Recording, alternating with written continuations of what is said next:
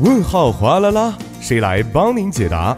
最酷帮帮团，轻轻松松全拿下。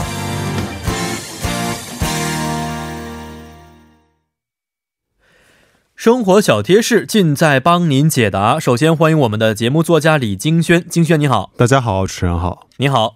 嗯，首先来听一下今天我们要解答的问题啊。你好，我是在韩的留学生。最近呢，我有个苦恼啊，就是脚上长了足癣啊，可能是因为夏天气温高的原因。那么，所以每到每年这个时候呢，都会染上脚气。想问一下节目组，我应该如何的去预防脚气呢？呃，同时也想问一下节目组啊，在日常生活当中应该如何的防止被他人传染？呃，首先非常感谢这位朋友的咨询啊。确实，这个因为脚气的原因呢，足癣总会在高温多湿的气候里边出现，而且呢，很容易被传染和传染他人。嗯，最近气温高，而且每天都在下雨啊，呃，我们应该尤为的小心。首先问一下，这个脚气具体是一个什么样的疾病呢？嗯，首先这个脚气也就是足癣是一个一种红色毛癣菌、须毛癣菌等癣菌所引起引起的真菌感染，俗称脚气。如果感染上这个癣菌的话，脚趾尖、脚跟、脚的侧面会出现水泡、脱屑等症状。嗯，呃，如果患上了足癣的话，应该去医院治疗啊。这个疗程大约是多长时间呢？嗯，这个会根据癣菌的感染部位以及癣菌的种类会有所不同。因此，患上脚气的话，建议大家立即去医院接受专家的治疗。一般的手足癣需要两到四周的疗程，而手指甲、脚指甲的癣菌需要六到十二个月的疗程。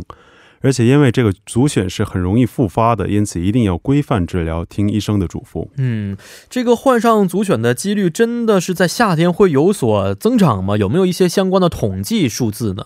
嗯，根据韩国的政政策简报，二零一六年患上手足癣的患者数当中，七月是最高的，共有二十八万五千三百三十五名；其次是六月，有二十六万三千三百一十五名；而相比来说，一月的话只有。十七万七百三十五名，因此可以说，在高温多湿的天气下，患上足癣的概率确实是更大的。嗯，好的，那我们在日常生活当中啊，应该如何的去预防这些癣菌的感染呢？梅雨季节的话，我们会经常穿一些雨靴之类的鞋子，而这些雨靴因为通风不怎么好，所以很容易滋生一些细菌。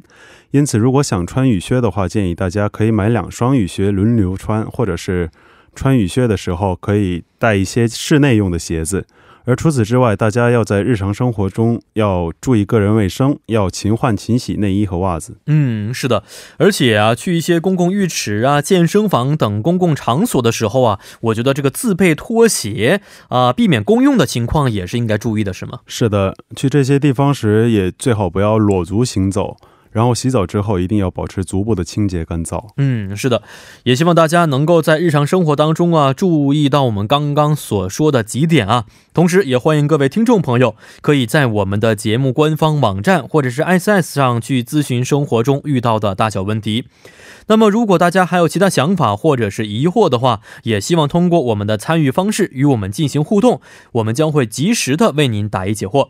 参与方式为：您可以通过发送短信的方式发送到井号幺零幺三，每条短信通讯商会收取您五十韩元的短信费用；或者是通过我们的微信公众号搜索 TBS 互动，关注之后发送短消息即可；又或者可以登录我们的网页留言板，登录 TBS EFM 点 s o v e r 点 KR，在网页点击幺零幺三信息港主页就可以了。好的，那今天也是非常感谢金轩呢，咱们明天再见了，再见，再见。接下来为大家带来的是今日首尔板块。